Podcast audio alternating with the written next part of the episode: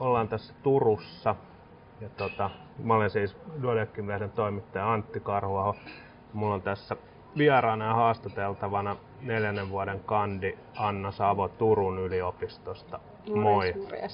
Tässä vähän puhuttiin Duodeckim-lehdestä ja suomen kielestä ja aina sitä tässä miettiä meilläkin tuolla toimituksessa, että minkä takia me tätä lehteä nyt sitten tehdään, että lukeeko sitä vielä nuoret, niin lähdetään nyt tämmöisellä helpolla kysymyksellä liikkeelle, että miksi nuoren lääkärin kannattaa lukea duodekim Se on kuitenkin, olisi hyvä jossain kohtaa omaksua sellainen tapa, että, että pysyisi kärryillä, niin kuin mitä lääketieteessä tapahtuu. Että tässä kohtaa tietty opiskelijalle niin kaikki mitä tuo koulussakin tulee on uutta, mutta jossain kohtaahan me sitten valmistutaan ja sitten olisi hyvä, että osaisi lukea niitä niin kuin tieteellisiä artikkeleita ja jossain kohtaa täytyy itsekin ruveta tekemään tutkimusta ja kirjoittaa sellaisia.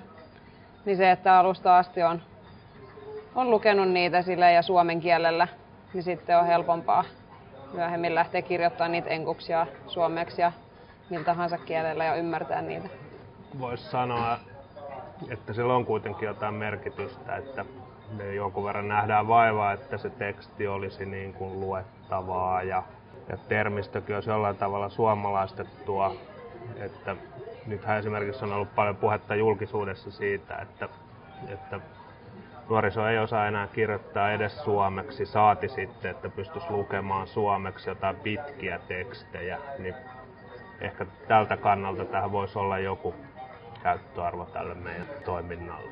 Tietysti jos ei opi enää lukemaan suomea siellä alemmilla oppiasteilla, niin voi olla Duodeckim-lehdenkin lukeminen haastavaa, mutta kyllähän se kirjoitettu kieli kuitenkin aina säilyy ja onhan se hyvä, että sitä tuotetaan ihan kotikielellä. Ja varmaan sunkin sitten ainakin tulevaisuudessa niin joudut potilaille kuitenkin kuvaamaan asioita ja kirjoittamaan sairauskertomuksia. Joo, siis se on kyllä kuitenkin tässä koko ajan halutaan pyrkiä siihen suuntaan, että ollaan niin kuin potilasystävällisempiä ihan kaikessa. Että informoidaan potilaita hyvin ja hoidetaan potilasta kokonaisuutena, niin kyllä yksi osa sitä on myöskin se, että, justi, että osattaisiin ilmasta ne omat lääketieteelliset ajatukset sitten ihan potilaan kielellä ja ymmärrettävästi. Onko nyt sitten D-lehti tarjonnut tarpeeksi niin kuin näitä tai onko tavallaan D-lehdessä tullut esille eri erikoisalat mielestäsi hyvin? Sullakin on varmaan jossain vaiheessa sitten päätös erikoistumisesta edessä. Ainakin tällä hetkellä nyt mitä on Duodeckim-lehteä lukenut, niin mun mielestä siellä on ollut ihan kattavasti kaikkia eri erikoisaloja esiteltynä. Että ei ole ainakaan pistänyt silmää, että siellä olisi jotain ollut erityisesti enemmän kuin jotain muuta. Ja tuolla Duodeckimin verkkolehdessä, niin siellähän näkee hyvin, siellä on semmoinen erikoisalat välilehti ihan erikseen, niin sitten kun menee sinne, niin sieltä, tota, sieltä sitten näkee, jos haluaa erityisesti lukea jostain tietystä erikoisalasta, niin sieltä on kyllä löytynyt ihan kivasti kaikesta. Nythän meillä on sitten ollut tässä tota, tämän vuoden puolelta asti, niin osa näistä artikkeleista on ollut tämmöisen podcast-äänitiedostoina ja sitten on ollut myös joitain haastatteluja joksi tämäkin todennäköisesti tulee sinne päätymään joskus, niin onko nämä sulle tuttuja? On muutamia podcasteja sieltä kuunnellut, että se on ihan tota, kätevä välillä. Meilläkin on hajautettua opetusta, että mennään vähän ulkopaikkakunnille Poriin ja Vaasaan, niin siinä ajomatkoilla on ihan kiva kuunnella sitten, hyödyntää sitäkin aikaa ja kuunnella sitten vasta lääketieteellistä sisältöä ja vähän rennompaa tekstiä myöskin löytyy olisiko sitten joku juttu tyyppi, mitä haluaisit kuulla enemmän tämmöisinä niin kuin äänitiedostoina? Nythän meillä on viimeisenä niin on vinkkejä, on nyt ruvettu lukemaan.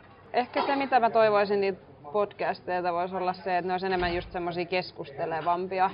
Et tällä hetkellä ne on aika sillä että siinä luetaan, luetaan joku pätkä tekstiä, joka on myös julkaistu D-lehdessä esimerkiksi sellainen voisi olla kiva, että jos vaikka D-lehdessä on julkaistu joku artikkeli, niin sitten sen artikkelin kirjoittajaa vaikka haastateltaisiin ja vähän niin kuin otettaisiin näkökulmaksi se artikkelin sisältö, mutta sitten keskusteltaisiin siitä sillä rennommalla otteella. Että sitten se olisi enemmän semmoinen ajatuksia herättävä keskustelu. Joo, meillähän muutama silloin ihan aluksi, muutamasta jutusta on ollut tollanen, mutta pitää yrittää näihin nyt sitten panostaa enemmän. Jostain kardiologian alalta oli ainakin, mä muistan silloin aluksi.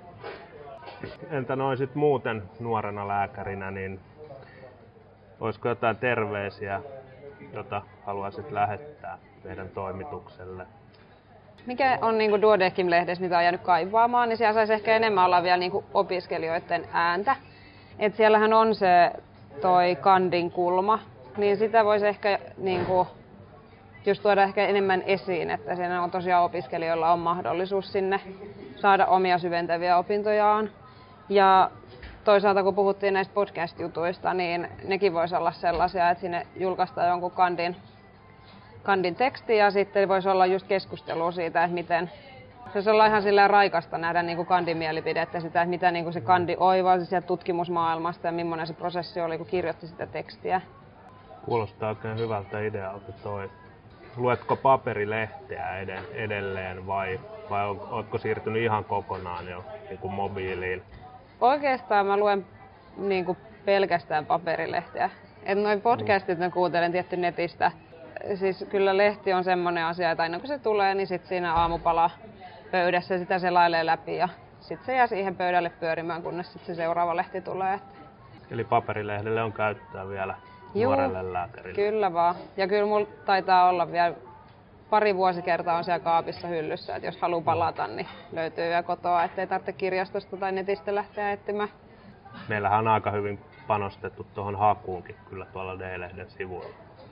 Niin, varmaan täytyisi siirtyä jo tuonne nettiaikaan, mutta se on kyllä, kyllä se paperilehti vaan on. Siinä on omat houkutuksensa. Kiitos Anna ja hyviä lääkäripäiviä Turussa. Kiitos, kiitos. Nähdään siellä.